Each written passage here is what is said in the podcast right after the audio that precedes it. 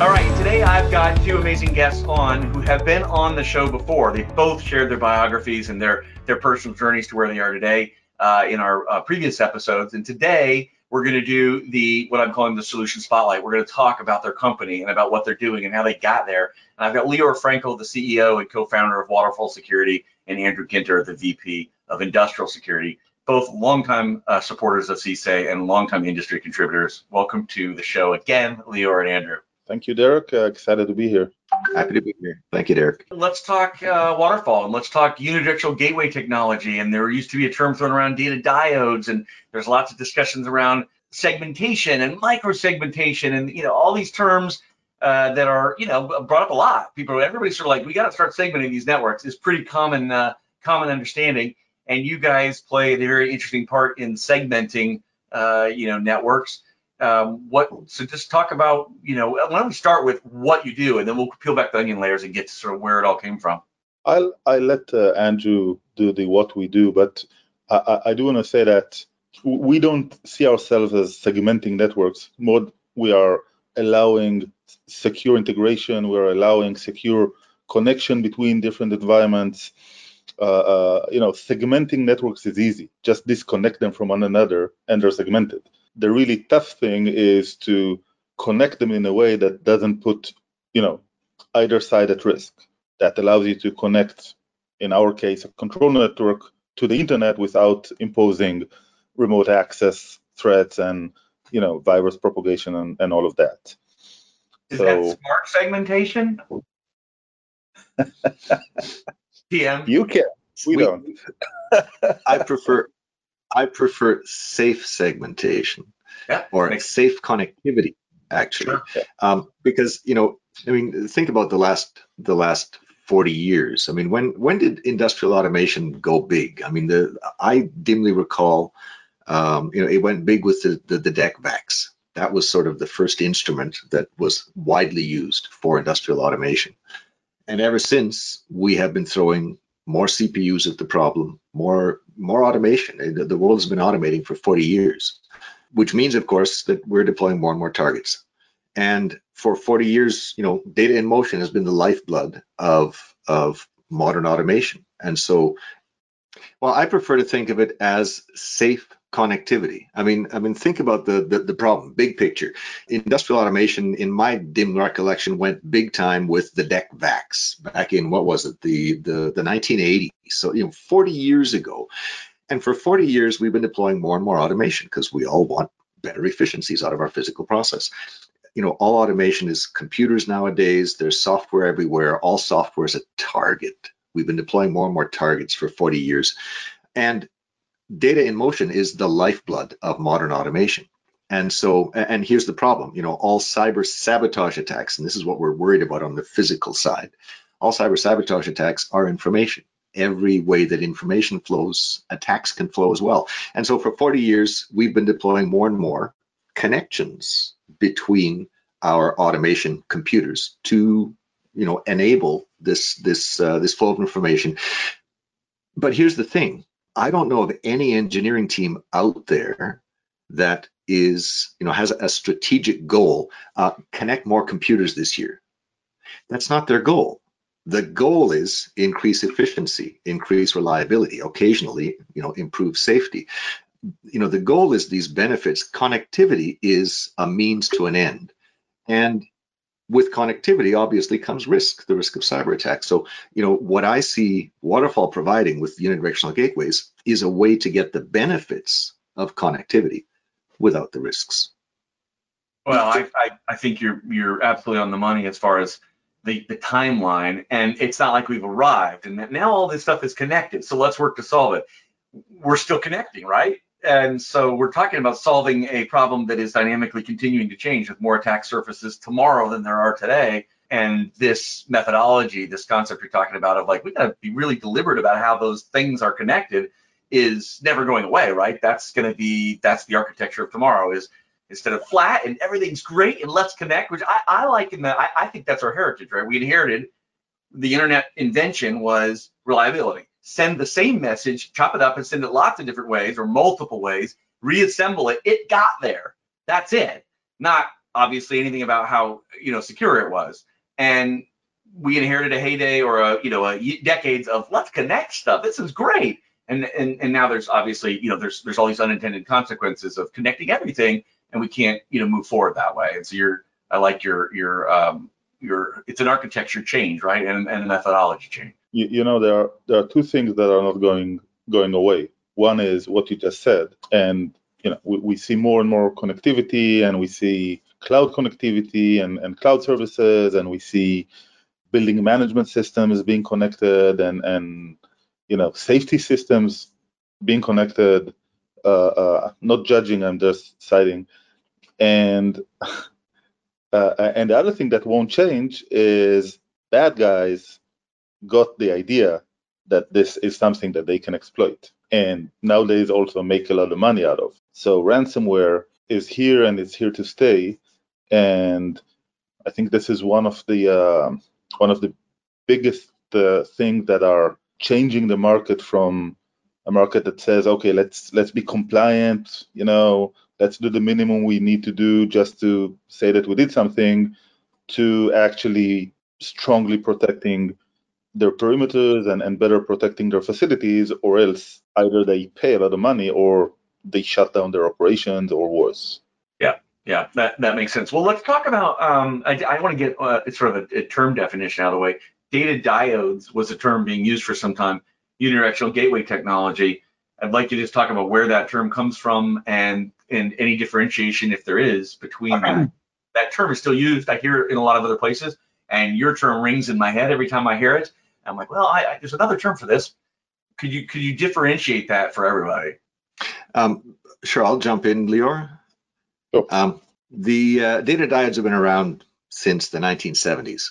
Um, they were used in military contexts. They are hardware that is physically able to send information in only one direction. You send information into a classified network, you leak nothing out. If you Google data diode, you're going to find, I did this the other day, in the first 15 pages of Google Hits, you're going to find 75 vendors, and they're all selling hardware to their local military.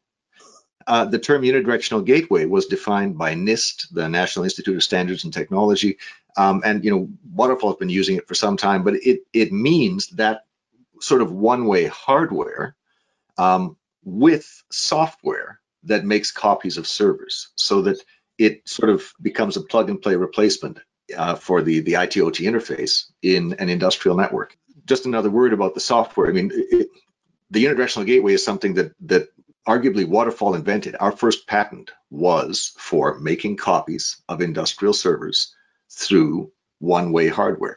So, you know, our patent was for the industrial application of that one-way technology.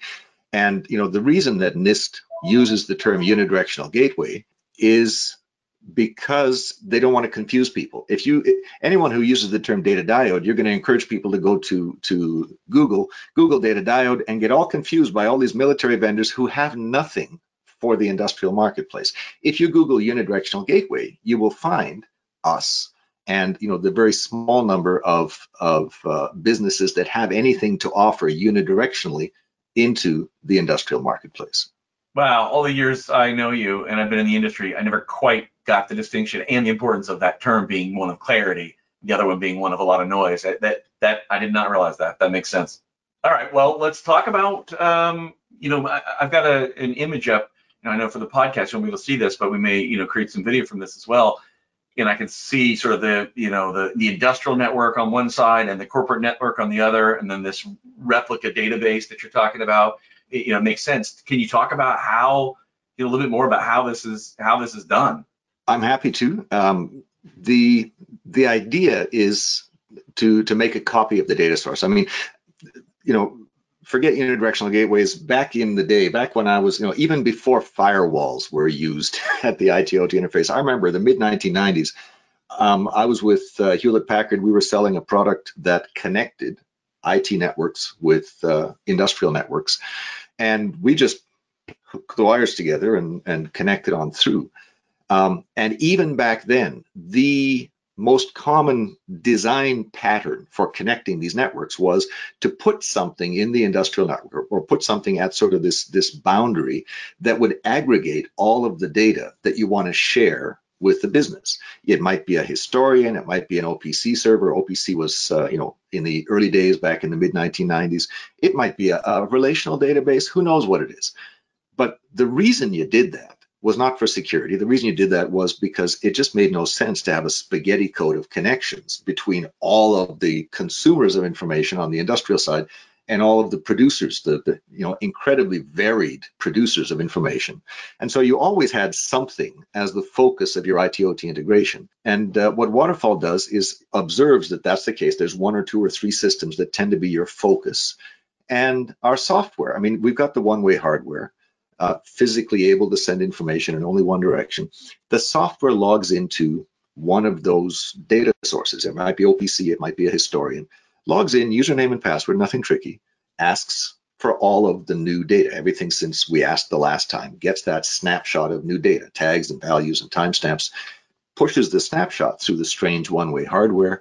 And on the other side, again, there's software, and the software logs into an identical server. If it's Oracle on the inside, it's Oracle on the outside. If it's Pi on the inside, it's Pi on the outside. Inserts the data, and now you have a server sitting on the enterprise network that has all of the data in it that's allowed to be shared with the enterprise network. And now the uh, the enterprise users interact with that replica normally. They have no idea they're dealing with a replica. They think they're still dealing with the live system. But of course, nothing can get through the hardware back into the live system. You know, in a real sense, this is unbreachable. Even if you know you steal a password and you take over the waterfall software on the IT network, there's physically no way to transmit the password or any other malware or attack back into the industrial network. Chaos occasionally consumes IT networks, ransomware, who knows what. You know, the industrial process is blind to any chaos that might consume the industrial network by design. You want industrial operations to, to be independent of any problems that might arise because you manage these networks so very differently. You manage the, the industrial network so much more aggressively to prevent any kind of problem because you can't afford to have the power plant or the refinery or the railway switching system malfunction. Yeah, there's so many vital applications where that's that's the case. So can you go into how that's possible? And you know, clearly it's not uh, TCP/IP uh, between two points. Uh, it's something else, right? If it's truly can only go one way, uh, how do you how do you accomplish that? That's an interesting question. That's uh, it's a question we get reasonably frequently. Here's the thing. A, a, lot of people imagine that a unidirectional gateway is some kind of one-way firewall but it's not. I mean fundamentally here's the difference. Um, all firewalls are routers. Now people who use firewalls people who sell firewalls are going to be insulted by that. I'm sorry i'm not saying that all firewalls are just routers i'm saying that routers forward network traffic from one network to another that's what they do uh, they figure out, you know, if you got multiple network interfaces, which network interface to send a packet to, to route the packet. All firewalls have that function built in. Yes, they have a whole bunch of other stuff that looks at each message and tries to answer the question, is this allowed? But fundamentally, firewalls, once they decide something's allowed, they hand it to the router piece of the firewall and they forward the message. Unidirectional gateways are not routers. They do not forward any of the network traffic from one network to the other. You know, let's use the the uh, let, you know take a, a classic example. Uh, you know, AVEVA Pi. We have a Pi server on the industrial network, and um, we log into it and we send what we send. We call the AVEVA Pi function that says, you know, uh, give me all of the, the the latest data since the last time I asked. And that function gets turned into a message, and the message is a short message going out to AVEVA saying, "Give me all the new stuff." and you get a very long answer back. It might be, you know, megabytes, it might be tens of megabytes of answer split up between lots of packets. That answer, you know, is built up into a data structure in memory, and our software gets that lump of data back.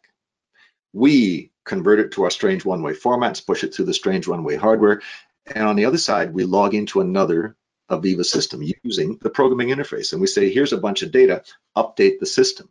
And that you know that library turns the data into a stream you know tens you know megabytes or tens of megabytes of messages into AVEVA with very short answers back okay so you know a we didn't at the application layer we didn't even see these messages we're not forwarding messages and b these are different messages short query long answer. Long command, short answer. Yep, give me another one. Completely different conversations. It makes no sense to forward any of these messages out. You know, asking how does TCP get through here is the wrong question. Cool. Is it true that this is based on technology from a downed alien spacecraft? so all, all, joking aside, I know you uh, you guys are um, you know that you, it's 15 years now, right, since uh, you founded the company, and yep. energy power was an early vertical you were doing a lot in, but today you're seeing a lot of diversity. You're in in multiple verticals beyond the you know the ones where you sort of made your uh, you know cut your teeth originally. Where where are you applying this technology? Yeah, yeah well, you know, we we started in in power gen back in the days. I think it was back then more advanced in its perception of the threat. It had at least some sort of regulation asking for you know better better security and stronger resistance to uh, remote uh, remote attacks, and and it, was just the, the, the right sectors to start with. Today we are probably in each and every type of uh, industrial sector out there, from oil and gas uh, uh, upstream, midstream, water and wastewater systems, airports, railways, uh, manufacturing plants, pharmaceuticals. Um, Andrew, what did I forget? Chemical plants. I think I read somewhere food and beverage as well. Food and beverage, yeah. of course. Um, you know, even um, in some lists is listed as critical infrastructure. Building and, automation is a is a, a sort of a, a new yeah. market for us. We have a new a new initiative to reach out to to building automation, but we have a, a, rapidly growing number of customers. Casinos is one example. Data centers. You know, yeah. it, to me, it's really interesting that that a data center like I don't know. Uh, I, I, won't use any any any brand names, um, but you know, you've got a, a data center full of cloud, a massive cloud provider, and they're all about cybersecurity. They're firewalls everywhere, they're intrusion detection, they've got their own dedicated SIEM and SOC for the data center. And they come to us and say, we want you to protect the building automation. One way out, nothing back. Nothing touches the air conditioning ever. And we're going, but you're all about firewalls and and software. And they say, no, no. For for the for the really important stuff, the keeping the lights on, they come to us. So uh, let's talk about the origin of the of the company you know, Lior, I go direct this to you just, you know, 15 years ago, and I know a little of the story, but maybe some of our listeners don't. You know, yeah. where this, how did, you know, why did you start it? Where did it come from?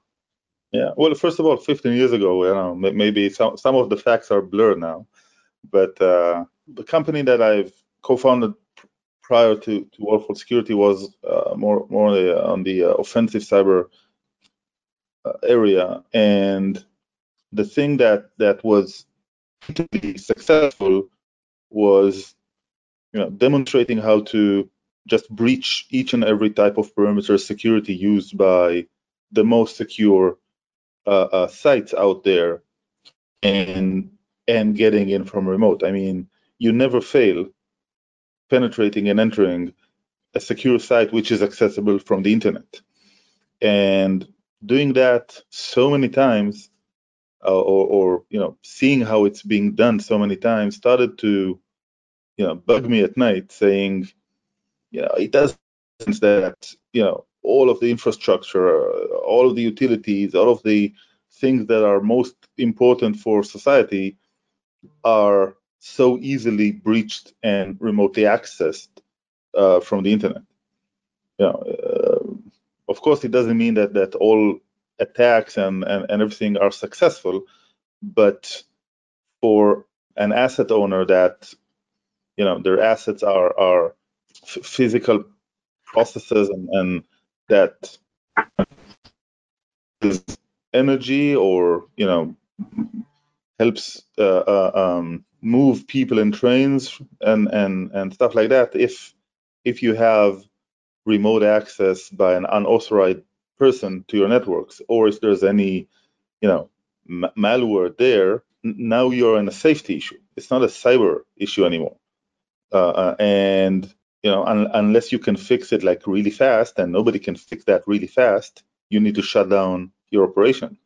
We saw that in the colonial attack, which by open source uh, information, the attack wasn't even successful enough to get into the to the OT network, to the industrial network, but they were not sure about that, so they had to shut down.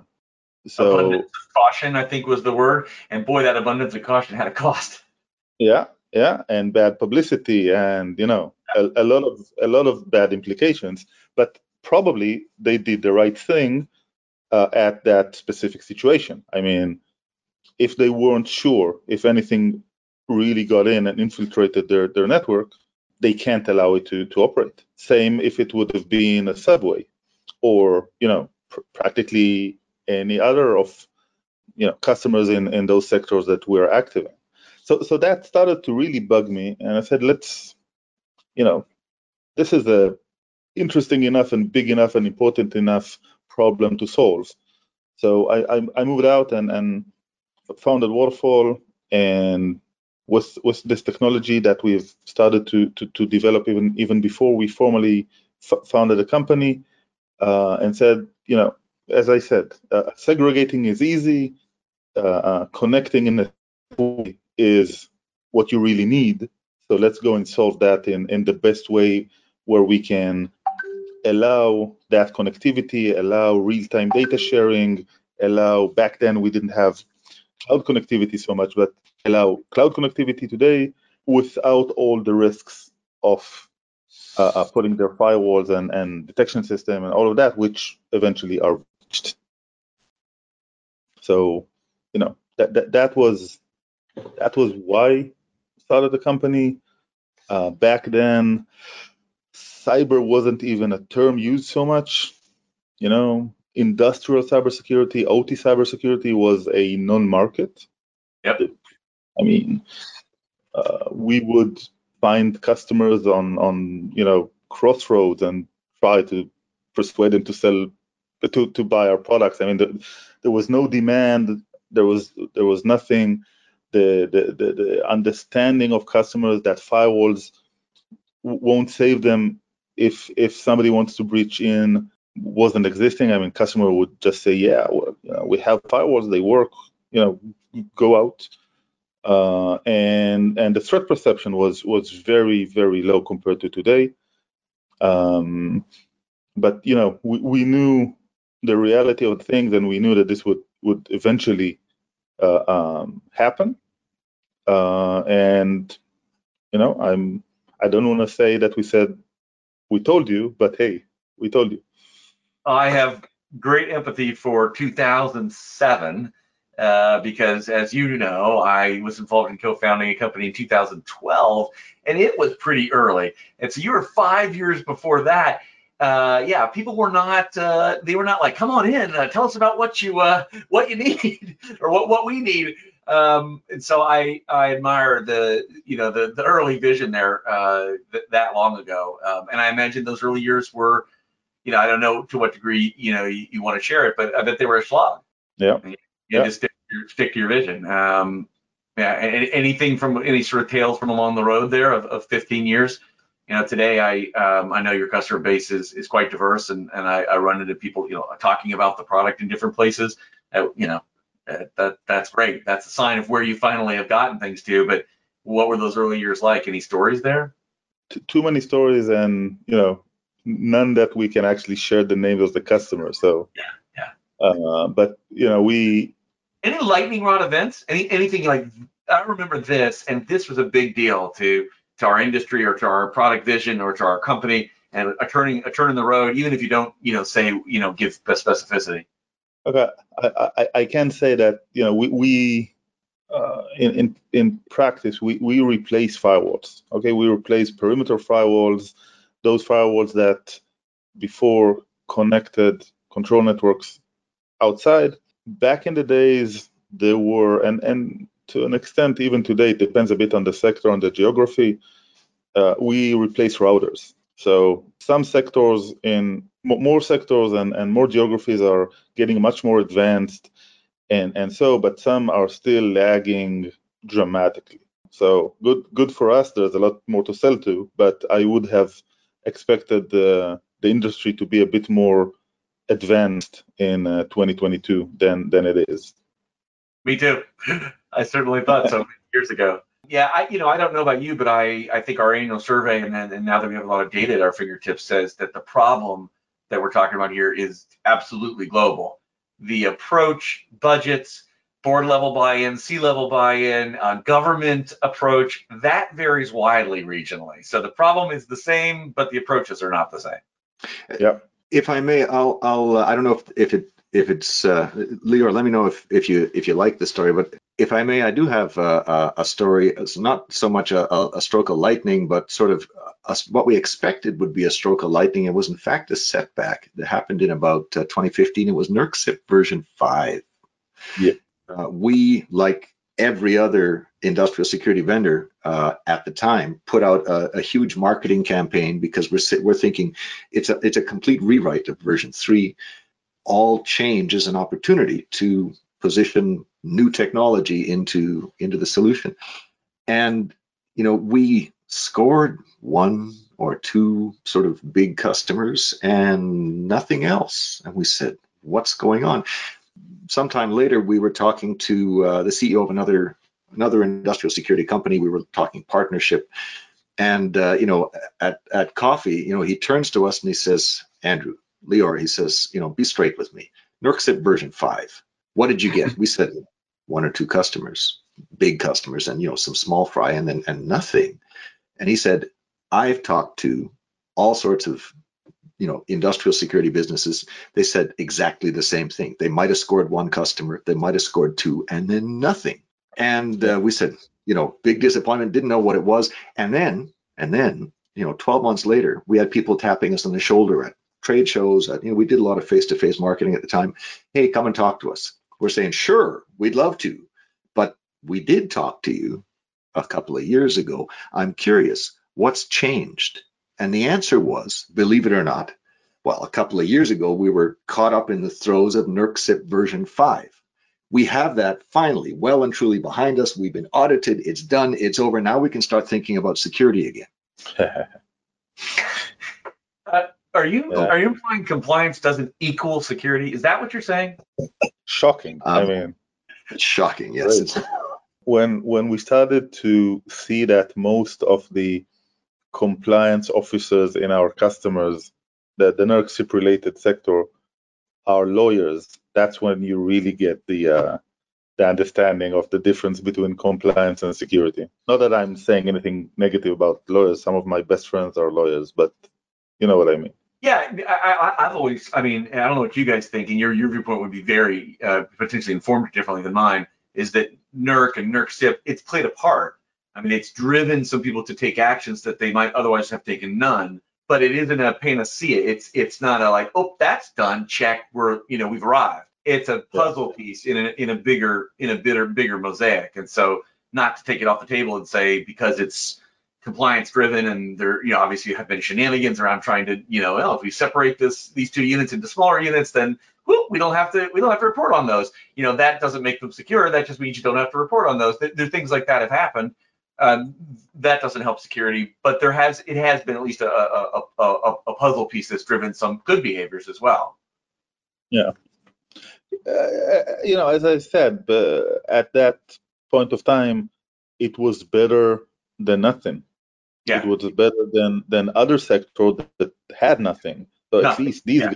guys had to think about you know security compliant, had to think about how to be compliant. They had to show that they are investing resources in that, and and they had to show that they are doing something to get to a better position, or at least a compliant position. So you know, uh, it's not all bad, but I think it's uh, you know it achieved dramatically less than expected or should have.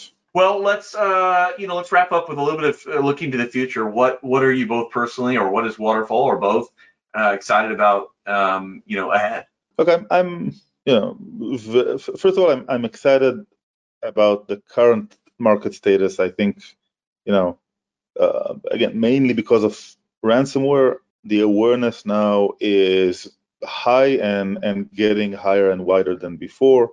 In if in the past we would get in through the street level through and and, and that's all today uh, uh, we're invited to you know the c-suite to explain to the boards what's going on because uh, uh, somebody trying to steal their money is something that they understand much more than whatever state is trying to do something which is you know terror based or or geopolitical something uh, and will use a cyber attack to show it. Uh, the, the market is is dramatically better and growing it's very exciting. And and the other thing is the those new sectors that we are um, now selling to or or you know like being it, it's even like being called to you know we used to try and, and push our products everywhere. Now we're being called from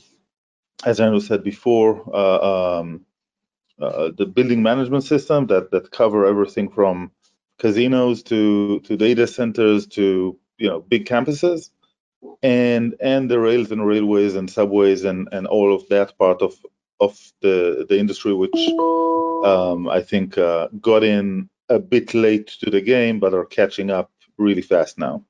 Let me add. I don't know if if I'm excited about it, but um, you know what I see coming is uh, a big change on the threat side. You know, uh, I was on one of the uh, the CISA webinars uh, with Greg Hale from ICS Strive, and we were looking at incident data. And uh, you know, the world changed in 2020, and nobody noticed. You know, um, how many incidents were there in pick a date 2015 uh, where there were physical consequences of a deliberate cyber attack? Not errors and omissions, not something malfunctioned, but a deliberate attack. There was one. It was the Ukraine. Um, we're still facing the Ukraine, but you know, in 2020 there was 10 attacks that impacted uh, almost 100 sites. In uh, 2021 there was 22 attacks with physical consequences. Does anyone believe we're ever going to go back to one or zero? I don't think so. We've seen a state change you know the the attacks with physical consequences are now escalating exponentially. You know the problem of cybersecurity for industrial sites is going to get much worse before it gets any better. This is the time you know now's the time to to act to do something about this because uh, you know three years from now we're looking at at a, a, very bad situation if we continue to double every year. Yeah the yeah. the genie's out of the bottle right? No putting no putting it no putting it back. It just preparing and being being more ready than than we have been. And I, I Lior, I think my assessment of the market is, is the same as yours, is that it is it is marginally or it is markedly better than it was, you know, five years ago, 10 years ago, let alone 15 years ago for sure. And we still got ways to go, but it's a much uh, more proactive, uh, bought in environment. Yeah. Okay. All right. Well, thank you, Lior Frenkel, CEO and co-founder of Waterfall Security, and Andrew Ginter, VP of Industrial Cybersecurity. Uh, thank you both for uh, for joining uh, us today and for everything you do in the community, for supporting CSAFE for so many years. Uh, you know, I, I think I've told the story that there's, I'm not sure who was first, whether it was you or KPMG, but when CSAFE was just an idea, you know, sort of the napkin form, uh, you guys got involved and it's come a long way. And I'm always super appreciative of those early partners who, you know, saw what we might be able to be and so thank you for that and for, for everything you do in the industry in general. Um, thank you, Derek, for inviting us. And, you know, it's, it's always a pleasure uh, talking with you. Yes, indeed. Thank you, Derek. All right. Take care. Be well. See you, my friends. Bye-bye.